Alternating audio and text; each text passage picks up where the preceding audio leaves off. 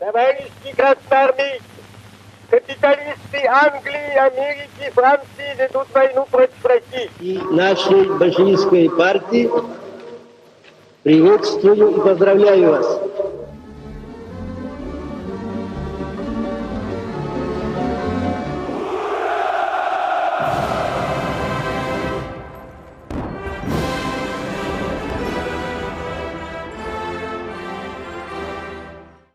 Rusya'dan Sevgilerle'nin 32. bölümüne hoş geldiniz. Her hafta olduğu gibi yine karşınızdayız. Bu hafta konuğumuz Azerbaycanlı tarihçi Tural Hemit ve onunla aslında 9 Mayıs ekseninde 2. Dünya Savaşı'nı, Azerbaycan Sovyet Sosyalist Cumhuriyeti'nin savaş yıllarındaki hikayesini ve olabildiğince ayrıntıları konuşmaya çalışacağız. Hoş geldin Tural.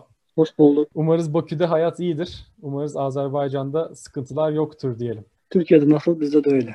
İşte hep Covid'le uğraşmak. Aynen. Covid arasında biz de böyle bir program kaydediyoruz. O halde girişi yapalım. 9 Mayıs'ta 76. yıl dönümü kutlanacak Zafer'in. Büyük Anayurt Savaşı'nda Sovyetler Birliği 26-27 milyon insanını kaybetti. Bütün cumhuriyetlerinden toplam olarak. Bunun yaklaşık olarak 10-11 milyonu askerdi. Geri kalanı sivil ve 4 yıllık savaşın sonunda sadece Sovyetler Birliği değil tabii ki dünyanın birçok yerinde insanlar hayatlarını kaybettiler. Tekrardan toparlanmak yıllar aldı. Halkların nüfus planları değişti. Çok fazla insan kaybedildi çünkü. Ve biraz başa dönelim. İşte Nazilerin ve Sovyetler Birliği'nin Molotov-Ribbentrop Paktı var. Bu paktan sonra aslında hala Sovyetler Birliği bu konuda suçlanıyor ama 30'larda hem Polonya'nın hem Fransa'nın hem Britanya'nın farklı saldırmazlık pakt denemeleri var ve bunların arasında Nazilerle Sovyetler Birliği de iki yıllık bir aslında işbirliğine girdiler. Bu işbirliği Haziran 1941'de 22 Haziran'da Nazilerin Sovyetler Birliği'ne saldırmasıyla birlikte bitti. Burada şey tartışmaları da var tabii ki. İşte Sovyetler Birliği yeteri kadar hazırlanamadı mı? Stalin yanlış bir aslında proje mi geliştirdi? Etkili savunma stratejileri geliştiremediler mi? Burada suçlanan da bir aslında Sovyetler Birliği Komünist Partisi var bütün bu süreçleri ve savaşın başlangıcını nasıl yorumluyorsun? Bu meseleye bakış açısının liberal bakış açısı var. Yani Stalin ya bu şunu yapmasaydı, şunu yapsaydı mesela daha doğru olurdu. Mesela Marksist eleştiri açısından bakarsak tabii ki Stalin çok büyük hataları var. Mesela ama ben daha çok bu faşizmin Avrupa'da yükselişinin böyle söyleyelim en büyük nedeninin 1920'lerin sonundan sonra Sovyetlerde sosyal demokratlara herhalde o dönemlerde sen, sen kendin de iyi okudun o dönemi. Sosyal demokratları sosyal faşist ibaresi altında onlara böyle bir yaklaşım uygulamasından sonra başladı. Mesela şeyde Almanya'da da Nazilerin normalde 30'lara kadar halk içerisinde popülaritesi o kadar da yüksek değil. Yani onlar o kadar da halkın desteğini e, görmüyorlardı. Halk genellikle sosyal demokratlarla komünistler arasında gelip gidiyordu. Komünistlerin nüfuzu büyüktü ama tam değildi. Sosyal demokratlar neredeyse Avrupa'nın çoğunda öyleydi zaten. Sosyal demokratların çok büyük e, şey vardı. Aslında ama o dönemde artık 1929'da başlanan dünyadaki ekonomik kriz meselesinden sonra sosyal demokratların nüfuzu bayağı zayıfladı. Komünist Partisi de sosyal demokratlarla ittifaka girmediği için çünkü söylediğim gibi Sovyetler Birliği'nin sosyal demokratlarla ilgili artık durumu tamamen değişmişti. Mesela Lenin her zaman söylerdi ki sosyal demokratlar da işçi sınıfının insanları e, en azından onlara karşı bir yükümlülükleri oldukları için onlarla ittifaka girmek mümkündü. Mümkün olur ama Stalin artık öyle düşünmüyordu. Onlara onlarla ilgili artık durum netti. Yani onlar burjuvalarla aynı kılıftaydılar. Stalin'e göre. O yüzden mesela bu 30'lara kadar olan seçimlerde de Almanya seçimlerinde de eğer bu son e, seçim söylemiyorum 33'teki ona kadarki e, seçimde de eğer e, Sosyal Demokratlarla Komünist Parti koalisyonu olsaydı Nazilerin Almanya'da iktidara gelme şansı artık olmayacaktı. Bunlar arasında olan derin e, ayrılıktan ayrılığı kullandıktan sonra artık e, Nazilerin e, birinci parti olarak artık e, Almanya'da iktidara geldiler. Diğer ülkelerde de öyle. Mesela Mussolini kendisi önceleri sosyal, e, İtalyan işçi sınıfının işçi sınıfının önderlerinden biriydi. Daha sonra adam değişti tamamen değişti. Mesela şu an şu anki durumda da mesela e, normalde yani faşist biz dedikte faşist dedikte daha çok biz e, Almanların Alman Nasyonal Sosyalist İşçi Partisi'nin yaptığı anlamda biz bunları kabul ediyoruz. Normalde faşo yani yönetim meselesiyle baktığında İtalyan faşizmiyle e, Almanya'nın nazizmi arasında çok büyük fark var. Mesela ırkçılık denilen anlamda faşizm yani İtalyan faşizminde ırkçılık anlamında e, öyle bir ifade yoktu. Yani hatta bu Hitler 1943'te İtalya'ya girdikte Mussolini yeniden iktidara getirmek için. Ona kadar mesela Yahudileri İtalya'da dokunulmamıştı. Ama İtalya'da Mussolini rejimi vardı önceleri de. Ama Almanya'nın olduğu istenilen yerlerde Yahudiler ya toplama kamplarına götürülüyordu ya da öldürülüyordu. O yüzden de e, böyle bir ayrım mesela bakmak lazım. İkisinin sonuç olarak tabii ki her ikisi faşist. E, her, her ikisinde insan hayatının o kadar da önemi yok. Ama ırkçılık açısından bak, bakarsak yani bunun daha çok dünyada böyle bir şey olarak yayılmasının, faşizmin insanlık suçu olarak yayılmasının nedeni e, Nazilerin yaptıklarıdır. İşte bu Nazilerin de iktidara gelmesinde sosyalistlerin büyük bir, ben böyle düşünüyorum ki hatası vardı. İster sosyal demokratlar olsun, ister komünistler olsun. İşte burada ben Sovyetler Birliği'ni nedense suçlamak da istemiyorum. Mesela bu olmasaydı bu, olur, bu olurdu falan. Şimdiki dönemden öyle rahat bakabiliriz konulara. O dönemdeki durumları biz tam olarak net olarak göremeyiz. Ama sonuçta işte Nazi Almanyası yükseldi. Tabii bundan sonraki olan durumlarda baktığınız zaman Sovyetler Birliği Avrupa'daki savaşa katılmak istemiyordu. Hiçbir zamanda katılmak da niyette yoktu. Çünkü hem ekonomik açıdan hem diğer meseleler açısından çok gerideydi Avrupa'dan. Ee, en çok da askeri açıdan. Bu yüzden böyle problemleri vardı. İşte Bu noktada kaç bir defa... parantez açabilir Buyur. miyim Tural?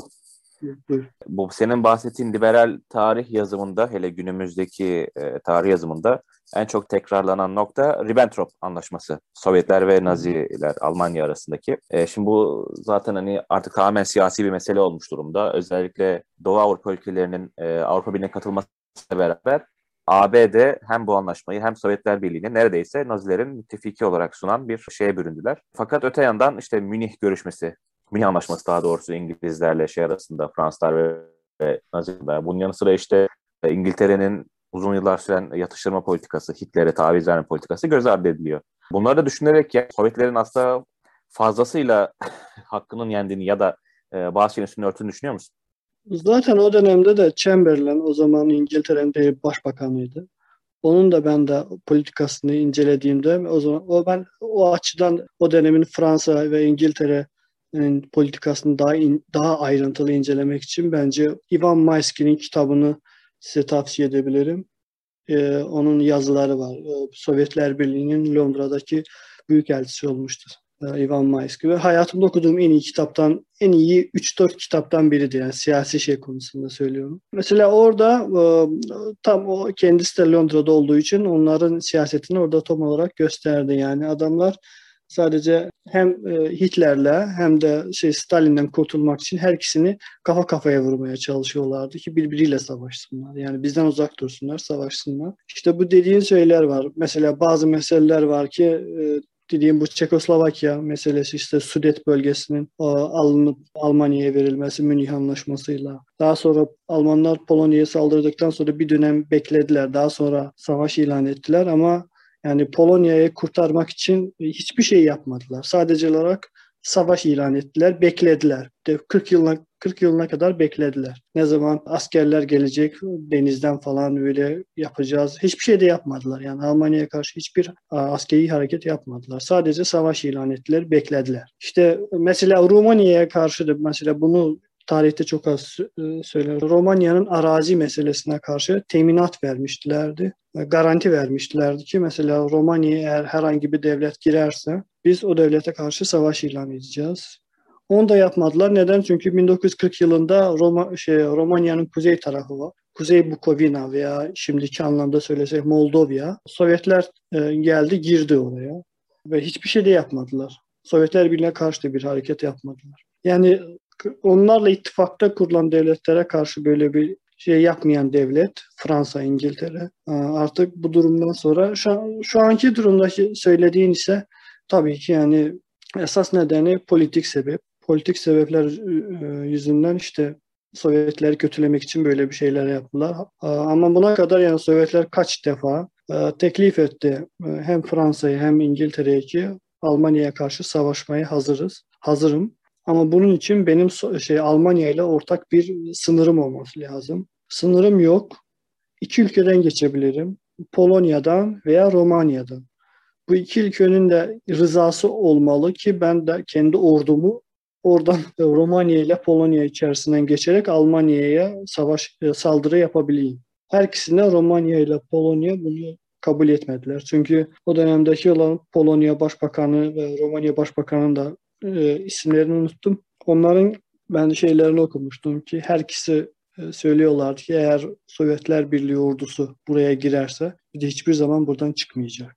İşte bu korku yüzünden bunu kabul etmediler. Neticede devletleri işgal edildi. Son neticede de Sovyetler Birliği oraya girdi. Peki 44 burada, yılında daha. Burada tekrar sorunun başına dönelim. Evet paktlar var ama Hı. peki Sovyetler Birliği savaşa düzgün hazırlanabildi mi? Çünkü 41'de Almanya Hayır, Naziler girince korkunç bir hezimet yaşandı bir anda. Yani tabii bunun taktiksel olduğunu da söylüyorlar. Yani işte bilerek geri çekildiler ama şunu anlıyoruz yok ya, ki... öyle bir şey yok. Sovyetler Birliği hiç hazır değildi. Hiç hazır değildi. Zaten 1939-40 yılında yapılan Finlandiya Savaşı'nda her şey gözüktü yani. Finlandiya gibi küçük devleti büyük bir zayiat vererek 200-300 bin insan kaybettiler orada. Neredeyse yani o Pirus, Pir derler Azerbaycanca bilmiyorum Türkiye'de o Romalı Gal, Galli bir e, şey var. Asker var onun ismiyle. Yani mağlu, mağlubiyete beraber e, zafer. Böyle bir zafer elde ettiler şeyde Finlandiya'ya karşı. İşte burada bunu gördükten sonra mesela zaten Hitler Hitler'in mesela Barbarossa planına bakarsanız 4 6 ila 4 ila 6 hafta içerisinde Sovyetler Birliği'ni işgal etmeyi planlıyordu adam. Yani böyle bir rakam ifade etmek için bu böyle büyük, büyük bir devlet için. Demek ki bu adamların elinde e, istatistikler vardı. Sovyetler Birliği'nin hmm, ordusu ne halde diye. Bu yüzden böyle bir küçük düşürücü böyle rakamlar oluşturdular. O zaman burada biraz da şeye de girebiliriz ister istemez. Ya sonuçta savaşın dönüm noktası herkesin az çok e, hem fikir olduğu mesele Stalingrad Savaşı. Çünkü buradan ya bunun hem ideolojik bir durumu var. Stalin'in ismini alan şehri Nazilerin ele geçirecek olması. Daha sonrasında Stalingrad'ın açacağı diğer yollar var ve burada Azerbaycan Sovyet Sosyalist Cumhuriyeti'ni konuşalım. Çünkü Hitler'in Bakü planı olduğunu da biliyoruz. Çünkü Bakü'nün o sıralarda Sovyetler Birliği'nin petrol üretiminin neredeyse dörtte üçünü karşılama potansiyeli olan bir şehir olduğunu da biliyoruz. Bu noktada yani Azerbaycan içerisinde ne gibi tartışmalar, ne gibi hazırlıklar ve buradaki yerel yönetimin savaşa nasıl müdahil olduğuna dair bize anlatım yapar mısın? Alman ordusu artık 40'larda 42'den sonra Kafkasya'ya girdikten sonra hızlı e, süratle girip Bakü'ye girmeliydi. O dönemde artık e, neredeyse Bakü'yü kurtarmak bence zordu. E, sebebi şöyle ki Bakü tarafında o kadar büyük askeri şey yoktu. Sadece olarak Almanların o dönemde yaptığı büyük bir hata oldu Stalingrad meselesi. Eğer Stalingrad'ı almak yerine daha güneye doğru orduyu kaydırsaydı onlar e, o yüzden Stalingrad'ı almak istediler. E, tam Stalin ismiyle daha çok. Burada askerleri mesela burada e, daha büyük bu şehir etrafında çember kurarak burada büyük ordu saklamak eğer mesela daha sonra Sovyetler karşı saldırıya başlasa burada püskürtsünler. Bunun için. Ama bence bunun hiçbir önemi yoktu. Şimdiki askeri komandirler de mesela bu konuda böyle söylüyorlar ki eğer güneye doğru kullansaydılar ordunu Sovyetlerin hiçbir şansı yoktu bu konuda. Azerbaycan o dönemde hazırlıklar başlamıştı artık. Mesela her insanlar herkes bekliyorlardı artık Azerbaycan'a gireceklerini. Çünkü Alman ordusunun Kafkasya'da son girdiği şehir Mozdok şehriydi Dağıstan'da. Son girdiği e, en az e, en çok yaklaştığı bölgesi Terekli Mektep denilen bir köydü. Şimdi Nurayların yaşadığı köy Dağıstan'da. Yani neredeyse 120 kilometre kalmıştı Bakü'ye. Daha doğrusu Azerbaycan sınırına. İşte olarak artık Stalingrad Savaşı'nda artık mağlubiyetten sonra karşı saldırıdan sonra tüm artık sistem bozuldu. Bozulduğu için mecbur çekilme zorunda kaldılar. İşte bu geri çekilme olmasaydı orada artık yaklaşmıştı artık. Bakü'yü alabilirdi. Ama ona kadar da Bakü e, yakılmalıydı yani. Çünkü plan buydu. Stalin öyle söylemişti. Eğer Bakü'ye yakınlaştılar Alman ordusu Bakü'yü yakın. Yani petrol madenleri yakılmalıydı. Sovyetler Birliği ve İkinci Dünya Savaşı konularından Türkiye'deki e, ne diyelim tarih merakları için en önemli, en ilgi çekici noktalardan biri de tabii bu Türkistan lejyonları. Nazilerin yanında savaşan işte Azerbaycanlılar, Türkistanlılar. Fakat bununla beraber biliyoruz ki ayları yüz binlerce insana bulan Sovyetler Birliği askeri Asya, Azerbaycan ve diğer işte e, Urallardaki e, Türk halklarından geliyor. Türkçe konuşan halklardan geliyor. E, yani ortada ikili bir durum var. Fakat Türkiye'de bu çok bilinmiyor. Hatta bu Reichstag'a Kızıl Sancağı, Kızıl Bayrağı diken ilk asker e, bir Kazakistanlı. Sen bu ikilik konusunda neler söyleyeceksin? Türk dünyasının fakat tabii ki e, şu anda e, yani konumuzun sen olması hasebiyle özellikle Azerbaycan'ın 2. Dünya Savaşı'ndaki rolü neydi? Ve bu Türkistan Lejyonu üzerine tartışmaları nasıl değerlendiriyorsun? Neredeyse tüm Sovyetler Birliği'ne dahil olan devletlerden böyle bir lejyonlar oluşturuldu.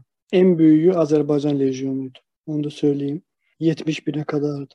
Onların da e, mesela böyle bir şey üzerine girmelerine neden işte Türk toplumlarında Almanların Türk toplumlarına karşı tavrıyla ilgili bence konuşmak lazım. Çünkü işte Hitler'in kendisi de mesela Müslümanlara karşı bir sempatisi vardı. Sempatide sadece Yahudi işte düşmanlığından oluşma. Yani onların eliyle daha çok Yahudi öldürebiliriz. Öyle bir düşünce vardı. İşte Azerbaycanlara karşı da orada savaş eserlerine karşı daha normal onlara karşı davranarak böyle kendilerine e, taraf çekmeye çalıştılar ve bayağı da başarılı oldular bazı bölümlerde. Ama tabii ki yani 70 bin eğer e, Almanlar tarafından savaşmışsa Sovyetler Birliği ordusuna karşı Sovyetler Birliği'nde 700 bin 700 e, bine yakın Azerbaycan'dan insanlar savaştı. Diğer Türkiye halklarda da o kadar büyük sayıda e, Almanlar tarafından savaşan olmadı. Kırım Tatarlarını burada ayrıca parantez içerisinde kalmak lazım. Çünkü e, Türkiye halklardan belki de en fazla sayı olarak e, yüzde olarak söyleyebiliriz. Almanlar tarafında savaşa Kırım Tatarlarını söyleyebiliriz. Zaten bu sebeple de daha sonra Kırım'dan sürgün olma meselesi artık konuya atıldı. Diğer halklarda öyle bir şey olmadı. Ama Kırım halklarının neredeyse yüzde 50'nin 50'ye oldu yani. E, yüzden %50 silah Sovyetler Birliği tarafta savaştılar. Yüzde 50 Almanlar tarafından. Ama tabii ki ben böyle düşünüyorum ki bir komünist olarak düşünüyorum ki isterse yüzde yüz savaşsınlar bir halkı bu yaptığına göre e, sürgün etmek doğru bir şey değil. Dağıstan'da e, bu bölgeye gelene kadar büyük halklara karşı böyle yapıldı.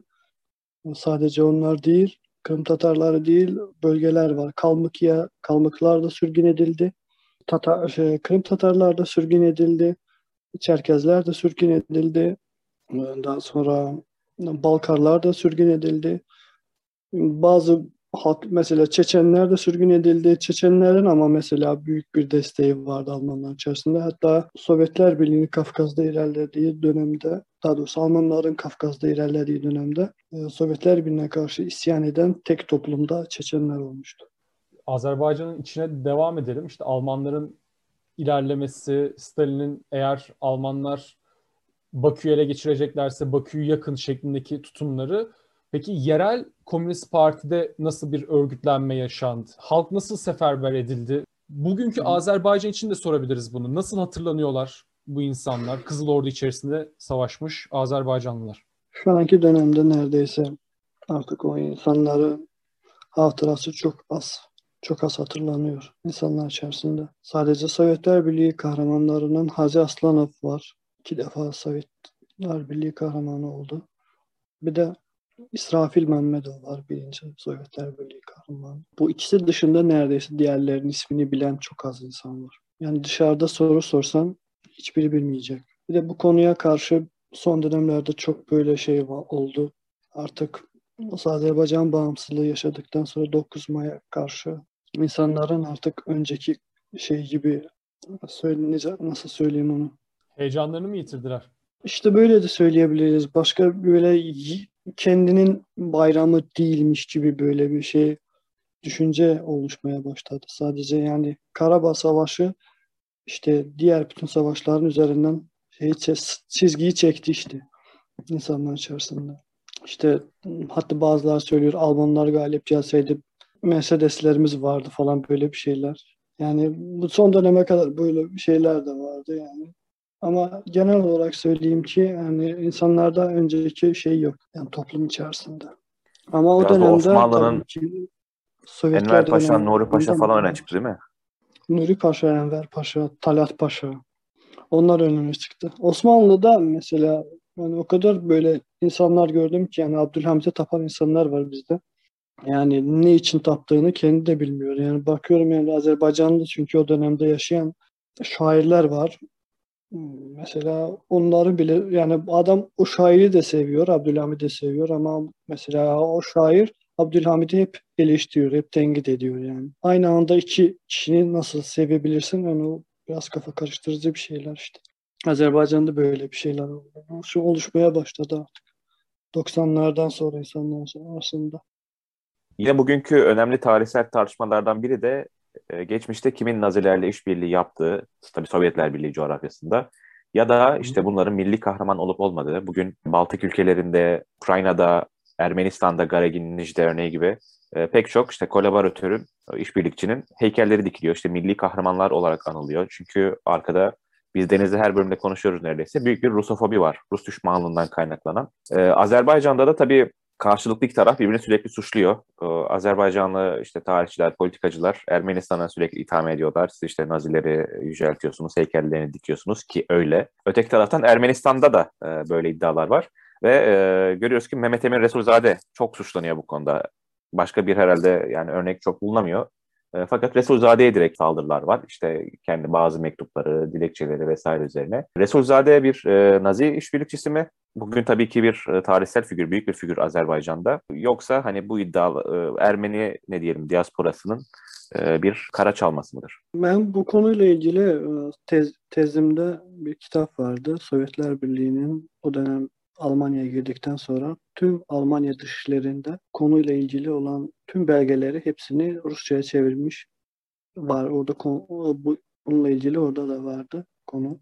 Resulzade gelmiş Almanya'ya. O zamanki so, hmm, Nasyonal Sosyalistlerin lideri, parti lideri Alfred Rosenberg onunla görüşmüş. Konuşmuşlar ama onun cevap verdiği cevap e, Resulzade'yi tetmin etmemiş. Bu da anlaşamamışlar, çıkmış gitmiş. Yani Nazilerle olan işbirliği bu kadar şey Resulzade'nin. Yani bu açıdan bakarsan e, eğer e, Resulzade'yi Nazi işbirlikçisi söyleyemezsin.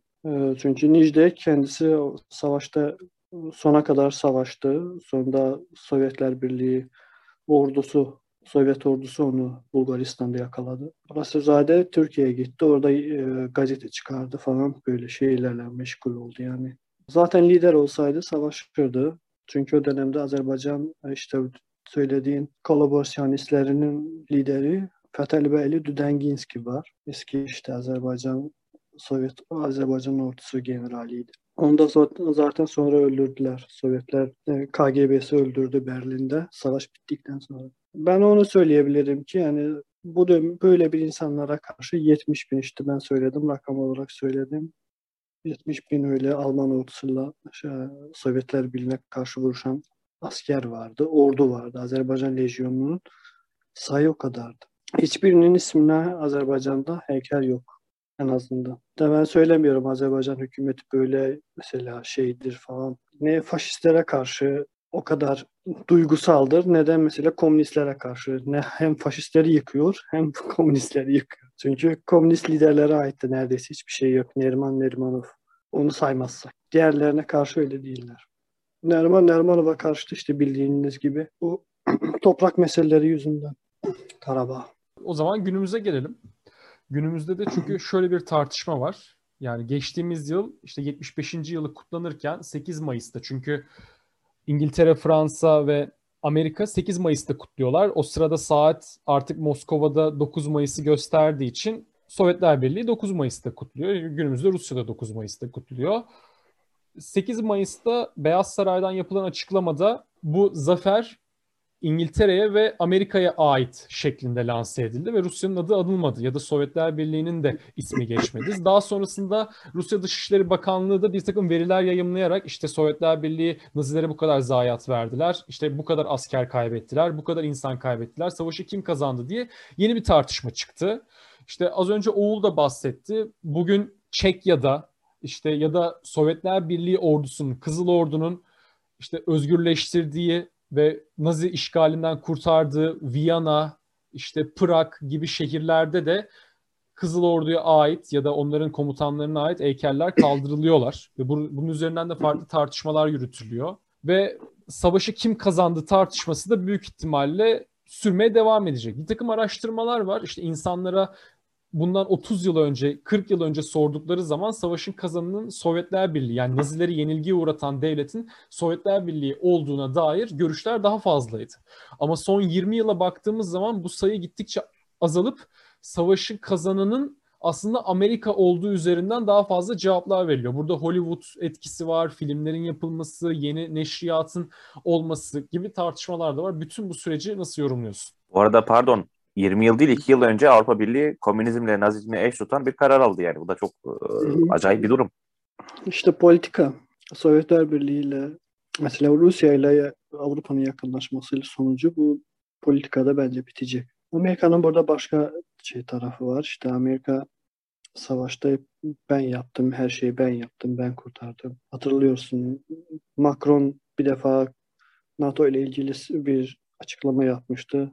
Onlar da şey, Trump da söyledi ki ben biz olmasaydık Fransa şu an Almanca konuşurdu, Paris'te Almanca konuşurlardı falan böyle. De bunların böyle konuşmalarına neden işte hep ben ben ben ben de derken de işte geçen yıl mesela söyledi deriz. Yani geçen yıl böyle açıklama vermelerini ve Rusya'nın ismini yani Sovyetler Birliği ismini çekmemelerinin nedeni ben Don Trump'ın mesela bu konuyla ilgili direkt emri olarak bence görüyorum. Ben bu yıl böyle bir şey beklemiyorum açıkçası. Mesela direkt olarak yazsınlar ki mesela Büyük Britanya ve ABD sayesinde bu savaş kazanıldı. Ama geçen yıl neredeyse öyle yazmışlardı. Rusya'nın ismi geçmemişti. İşte ondan sonra böyle bir tepki oluşmuştu onlara karşı. İşte bu yıl biraz bekliyoruz işte. Bence o şeyden e, dönemden döneme e, Cumhurbaşkanından Cumhurbaşkanına doğru değişiyor. İşte Cumhuriyetçiler biraz o konuda daha agresifler Amerika'da onların düşüncesine şeye göre Rusya'ya karşı ne kadar böyle politika alsan o kadar iyi. Bunlar şey, daha uzlaşmacı olacak. Burada şey de sorayım. Şimdi 9 Mayıs törenleri Moskova'da yapılacak mı pazar günü? Normalde her yıl Azerbaycan da katılır. Bu yıl da katılıyor mu? Onu bilmiyorum. Bununla ilgili bir bize şey söylenmedi. Bence Azerbaycan katılmayacak. Çünkü orada şöyle bir de olay var. Alfabetik sıraya göre gittikleri için Ermenistan'la Azerbaycan peş peşe yürüyorlar. Çünkü evet. selamlamada evet, evet. o da ilginç bir görüntü olur eğer Azerbaycan katılırsa. Bilmiyorum 9 Mayıs'ta bu şey yapılacak mı Rusya'da? Onunla ilgili de ben duymadım. Yok hazırlıklar devam ediliyor. Yapılacak Kızıl Meydan'da. Geçen yıl çünkü mesela bildiğim bir ay şey 22 e, Haziran'da e, yaptılar. 24'te yaptılar işte. 1945'i tam 45'te de 24 Haziran'da yapılmıştı. Bu sefer hmm, 9 Mayıs'ta. Bir ay sonra yapmıştılar. İşte Bekleyeceğiz, göreceğiz. Bence bizimkiler şu an ben inanmıyorum katılsınlar. Bence de şu anda Rusya'nın kendisi de bir konuya bir e, tamamen doğru yaklaşım yok. Yani Sovyetler Birliği tamam bunu kazanan Sovyetler Birliği Rusya değil. Yani Rusya Rusya'da mesela bu savaştan kendi primini öyle götürüyor ki sanki savaşı sadece Rusya kazandı. Diğer müttefik devletlerin hiçbir rolü olmadı. Ben böyle görüyorum. Yani normalde bu Rus, ben bana göre e, bu savaşta en büyük ağır güç çeken ülke Belarusya oldu. Beyaz Rusya. Çünkü nüfusun neredeyse yüzde 25'i öldü, öldürüldü. Mesela şimdi o dönemde e, Beyaz Rusya'nın 10 milyondan fazla nüfusu vardı ve artık 2021. yıl yine 10 milyon nüfusu var. Yani o nüfusu hiçbir zaman bir de şimdiye kadar büyütemedi. Böyle bir problemleri oluştu. O dönemde olan Letonya, Estonya'nın nüfusuna bakarsanız mesela şimdiki dönemdeki nüfusundan daha fazladır. O dönemdeki nüfusu. İşte böyle bir o da o, o bölgede böyle insanların hayatında böyle bir iz bıraktı.